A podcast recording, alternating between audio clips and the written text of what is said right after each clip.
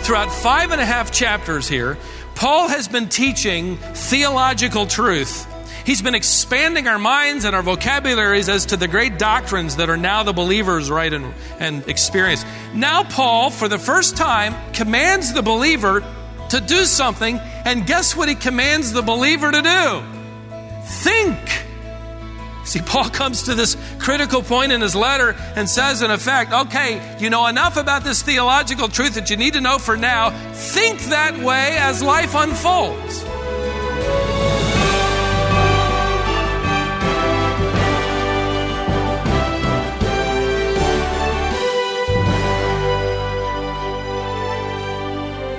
What do you think of when you hear the word theology? Is it boring and difficult to understand? Is it only for intellectuals? Today, we're going to discover that the study of God can and should be the most exciting study in the universe. As Christians, our standing with God has nothing to do with how we feel. We might feel inadequate or alone or unloved or helpless, but despite how we feel, the Bible is clear. Our position in Christ is firmly rooted in His promises to us and not in our feelings. We're going to learn more about that wonderful theological truth today. This is Wisdom for the Heart, and Stephen Davey is calling this message, Know, Consider, Present. I can remember one of my professors correctly challenging me with the truth that we as people of God cannot behave unless we believe. That acting biblically was the direct result of believing biblically. He often said that the average Christian did not behave correctly because they did not think correctly. Does the Apostle Paul want us to learn anything? Does he want us to expand our vocabulary? Does he want us to think theologically? I'm convinced that unless we think correctly, we cannot live correct lives that glorify God. In fact, I think there are three key words, that being the first of the three words that Paul will use sort of as an outline over this next paragraph. The three key words are know, K N O W. The next word is consider, and the third word is present.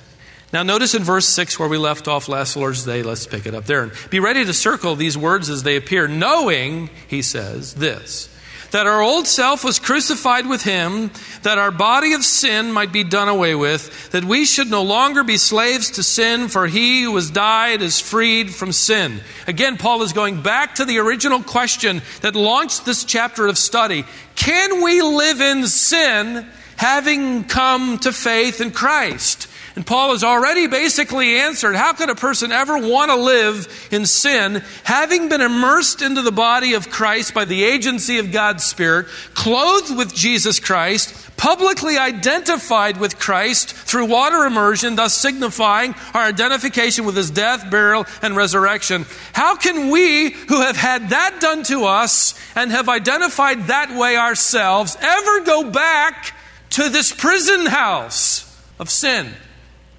Paul says, in effect, here, if you didn't get it the first time, let me repeat myself just using slightly different language. Let me add some commentary. The believer will sin, but the believer cannot sin without guilt and misery and discipline. The most miserable person or people on planet Earth are sinning Christians. They can't enjoy, truly enjoy their sin because they know what it costs Christ and they know that it grieves the Spirit within them. They're miserable. Whenever they do sin, guilt outweighs temporary gain. Whenever they do rebel, the discipline of God outlasts temporary delight. So for the true believer, guilt outweighs any gain, discipline outlasts any delight. Well, what about the person who says, well, I asked Jesus into my heart a long time ago and I've been living the way I've been living and I don't have anything to do with him, but it really doesn't matter. I know I'm going to heaven, so I can live this profligate life of sin. I signed the card. Well, for that person, unrepentance is unmasking their temporary profession. John wrote it this way in First John two nineteen. They went out from us, this sinning, unrepentant person. They went out from us, but they were not really of us. For if they had been of us, they would have remained with us. But they went out in order that it might be shown that they were not of us. Unrepentance unmasks unbelief. And anybody, because it isn't our right or role to say to somebody, well, you're not saved, who might come. But if somebody might come to me and say, I'm living the way I want to live and I'm in sin, but I know I'm going to heaven, I feel it is my duty to tell them they have every reason to believe they're going to hell. Maybe God's Spirit will use that to challenge and warn them that they perhaps have been deceived. You ought to circle the two times Paul uses the word to know in this paragraph. He used it, by the way, back in verse three. Do you not know? Verse six, knowing this, and again in verse nine, knowing that Christ, having been raised from the dead, is never to die again. He says, I want you to know certain things. I want you to think about certain truths. Thinking correctly is the foundation for living correctly. Now, what does Paul want us to know when he writes in verse six? Our old self was crucified with him that our body of sin might be done away. Some would believe that this old self is a reference to our old nature, our sin nature. I believe it simply refers to what Paul has already been talking about, that we, the old part of us, was in Christ, as it were, on the cross. If anything, this old self could refer to our old way of living.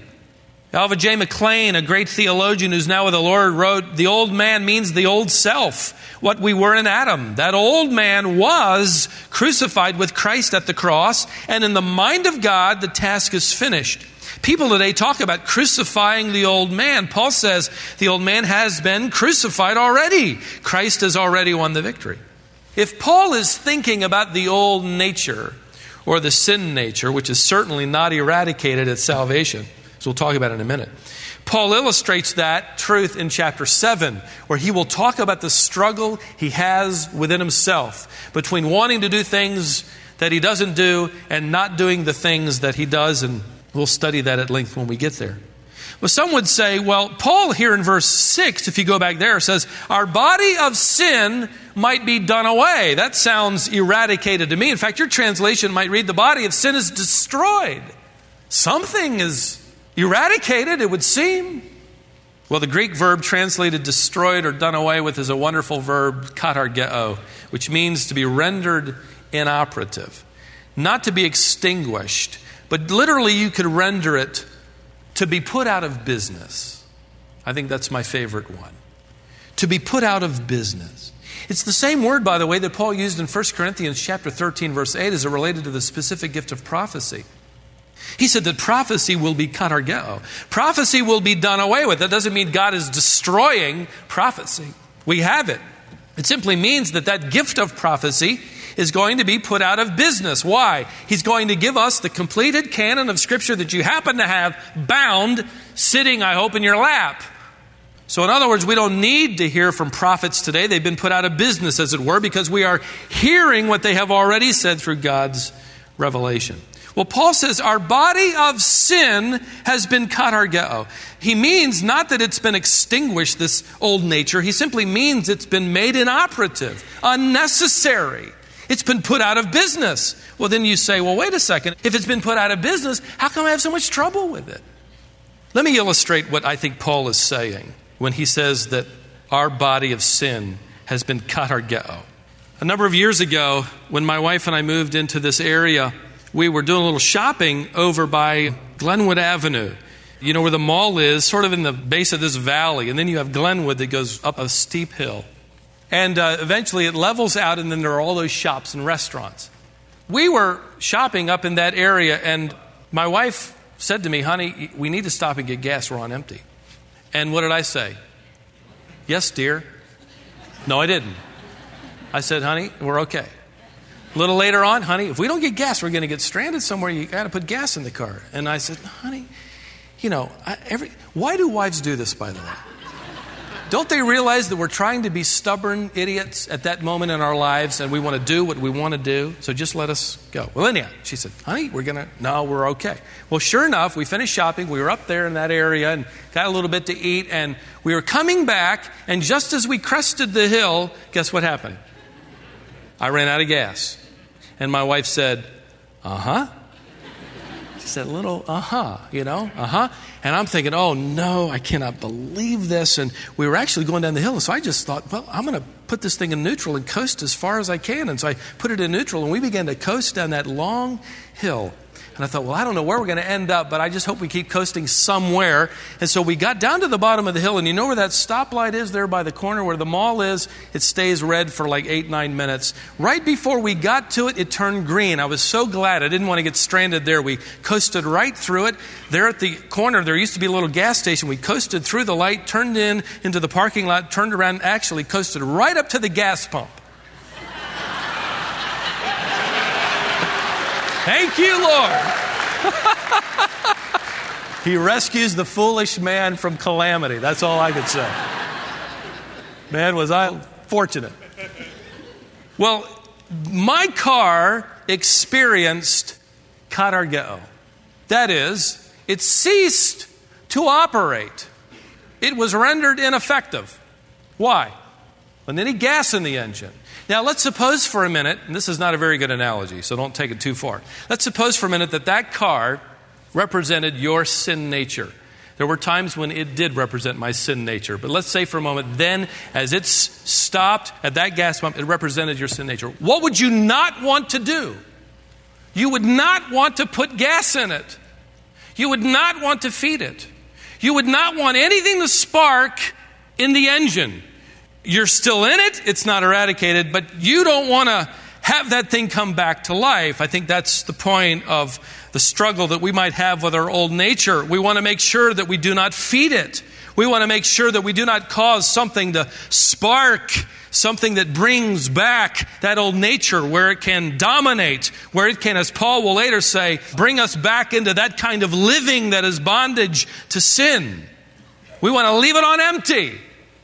Don't feed it. Paul is going to talk about that point later on, but for now the first key word is the word know. You need to know, you need to think theologically the truth, knowing that you've died in Christ, your old nature was stripped of its power, you do not have to sin. Be prepared, however, to battle sin. D L Moody, the evangelist who founded Moody Bible Institute and later Moody Memorial Church, as it would become known, pastored by Doctor Lutzer, who you've heard is coming, once wrote in the late eighteen hundreds, "When I was converted, I made the mistake of thinking the battle was over." You know, one of the great challenges to those who come to faith in Christ is that first discovery, maybe a week later, maybe a month later, maybe two months later, that the battle isn't over. D L Moody said, "That was my first mistake, that my old corrupt nature was gone." He goes on to write, "But I found out after serving Christ for just a few months that conversion was more like enlisting in the army, and now battles were on every hand." You found that to be true? It is true. You have a greater difficulty with sin after coming to faith in Christ than before, because before you never thought about it, and now as you grow in Christ, every errant thought plagues you. Every selfish desire brings you grief. You have entered the battle. As Moody said, what's our hope? Our hope is, first of all, in that we know. Look down at verse nine. We know that Christ, having been raised from the dead, is never to die again. Death no longer is master over him. He died, as it were, to the penalty, the claim of sin, once for all. Let me give you a second word. It's the word consider. Verse eleven, look there. "Even so, consider yourselves to be dead to sin, but alive to God in Christ Jesus." It reminds us of the truth back in verse seven. He who was died to sin is freed from sin. What does Paul mean, freed from sin? Especially when I still battle sin, I don't feel free. What he means is, is that you are free from the dominating, tyrannical rule and reign of sin. You're still within sin's reach, but you're not under sin's rule. A freed slave can stand directly in the presence of his former master, and even though he might be shaking in his boots, so to speak, he can look his master in the eye and ignore every one of his commands. The former slave no longer has to obey the master because the master has been put out of business. So Paul in verse eleven says, think, consider. Your translation might read, reckon. That's a great word. Reckon proves Paul was a southerner.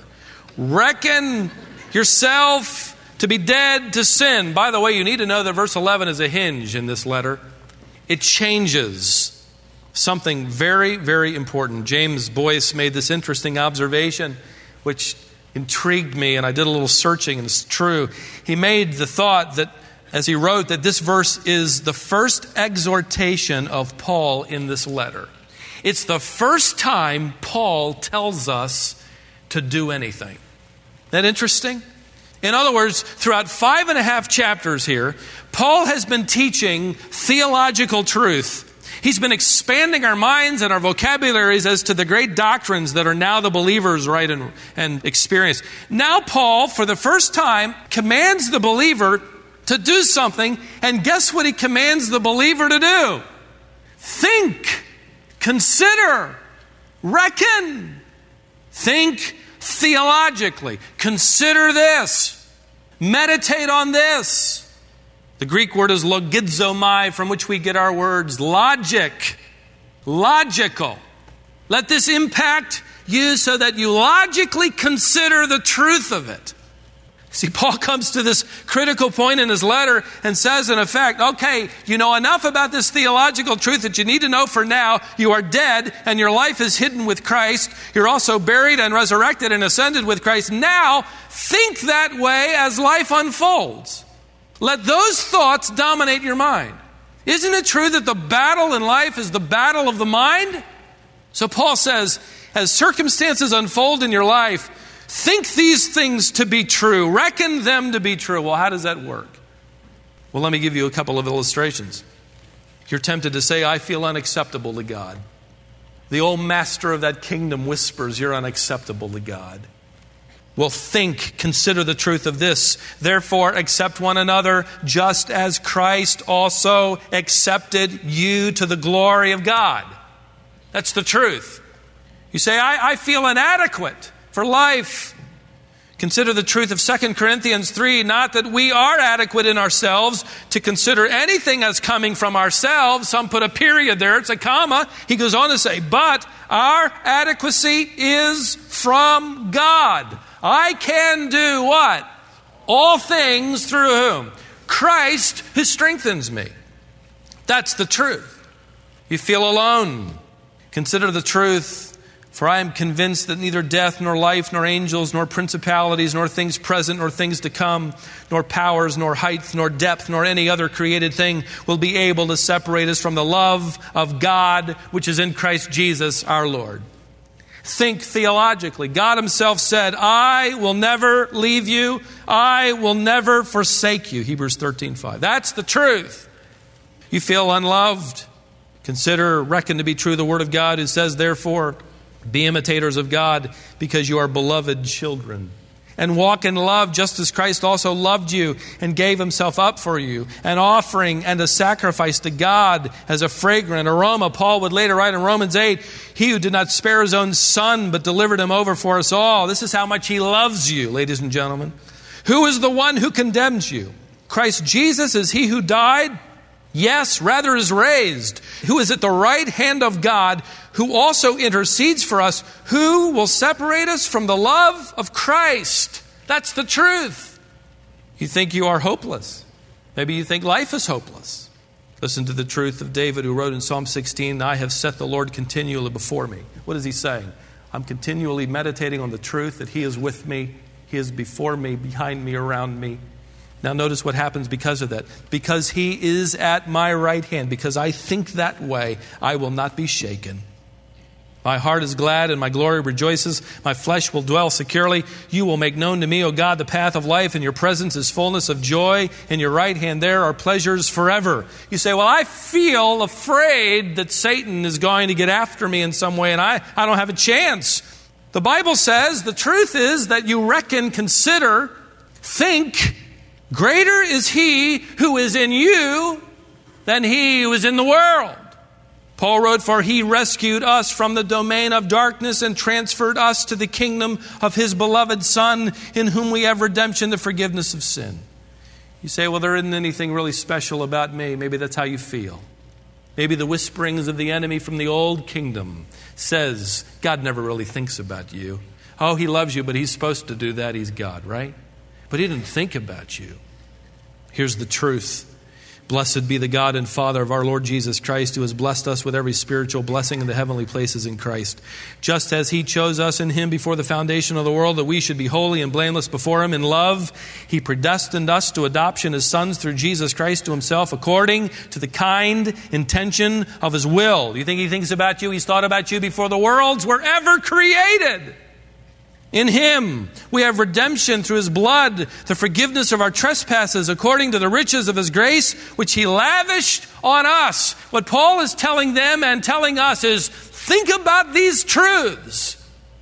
By the way, considering or reckoning is not acting as if something's true. It's acting because it is true. And when Paul tells us to consider something, to think something here, he isn't just playing some sort of word game. You know, now put on a smile and think happy thoughts. That isn't what he's saying. He's literally talking about the matter of conforming our minds and renewing our thought patterns to the truth of God's perspective. He, in effect, is saying, you know the truth, now think it, and let it rewrite all of the messages while you lived under the domain of the enemy. Think the perspective of God. The secret to a holy life, and as he begins to unveil holy living, is not necessarily then how you feel. It isn't even who you are. It's what you believe you are. As a man thinks in his heart, what? So is he. Believe, consider, reckon yourselves to be dead to the tyranny of sin and alive to God in Christ Jesus. There's a third word that I want to address quickly. The first word is related to theological information. The second word was related to theological calculation. The third word has to do with theological application. Look at verse twelve. Therefore, do not let sin reign in your mortal body, that you should obey its lusts. Now, why would he tell them to not do that? Because they're going to be tempted to what? To do that. And do not go on presenting the members of your body to sin as instruments of unrighteousness, but present, there's the word again, present yourselves to God as those alive from the dead, and your members as instruments of righteousness to God. The key word in this text is the word present. Your translation might read yield, which is a wonderful translation. Yield the members of your body. What's that? Your hands, your eyes, your ears, your feet. Yield them to God. Now, I've had a note on my desk for some time so that I would not forget, because I forget just about everything. It reminded me that I had to go and get my driver's license renewed, because this month is my birthday month. I am forty-five, halfway to fifty, I tell my kids. Tragic, isn't it? Well, if I don't get my driver's license renewed this month and I pass that date, I've got to take that whole exam all over again. You know the exam? So you want to make sure that you get your driver's license renewed before that date. Well, I found out I still had to take a little bit of a test, because I went down there this week and I waited in line an inordinate amount of time. And finally got up to the, the little desk there, and the lady said, sit down, please. Never looked at me. I think the whole time she just kind of rattled her way through it. And she said, may I have your driver's license? And I gave her my driver's license. She looked at it and she looked at me. And she looked at this and she said, in this driver's license, your picture does not have you wearing glasses. Do you need glasses? I don't know why I paused. I don't know why I just, just didn't say, yes, I have aged since that picture. I didn't need them, but I've actually gone from glasses to bifocals since that picture of me. Yes, I, I don't know why I hesitated.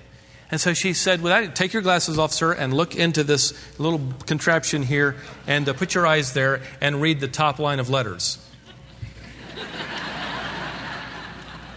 I could see something in there. She said the top line of letters, so I knew there was something at the top and more than one. So I began to fake it. E, B, G, F, which was my grade, by the way, for that test. She said, sir, put your glasses back on. I did. She said, now look in there and read the first line. I looked in there and it was filled with wonderful things. Uh, A L N P R. Had nothing to do with what I had said. So I now have a driver's license with me in these. Now, she had me look a little bit further because the test was not over. And she said, I want you to look at the bottom there, and there are signs. Tell me what the first one is. There was no writing on them. This was a trick. The first one? Yes, the first one.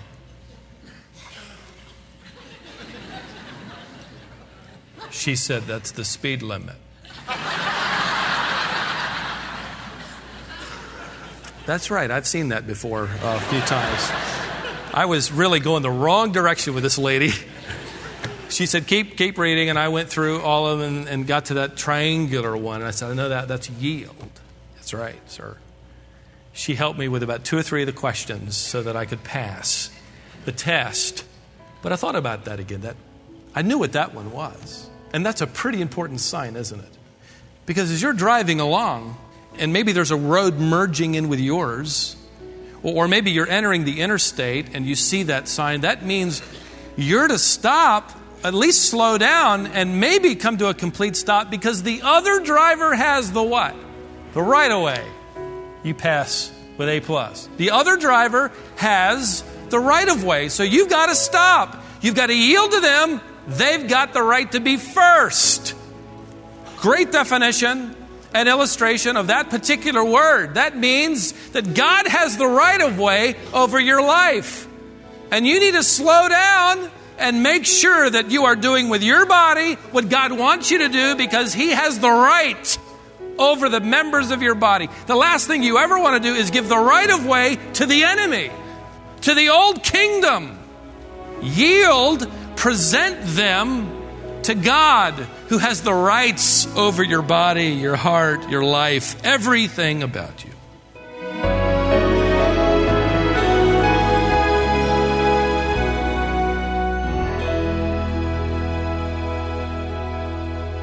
We are God's. We need to continually yield to God and pursue obedience to Him. Thanks for joining us today here on Wisdom for the Heart. Our Bible teacher, Stephen Davey, is calling this message, Know, Consider, Present. If you joined us a little late, or if you had to step away for part of this message, you can go back and listen to it in its entirety on our website. In addition to listening for yourself, you can share this and all of Stephen's messages with others. That's a great way to help us reach more people with the truth of God's Word. Our website is wisdom online dot org. Thanks for taking the time to join us today. We were glad you were with us, and I hope you'll be with us next time, right here on Wisdom for the Heart.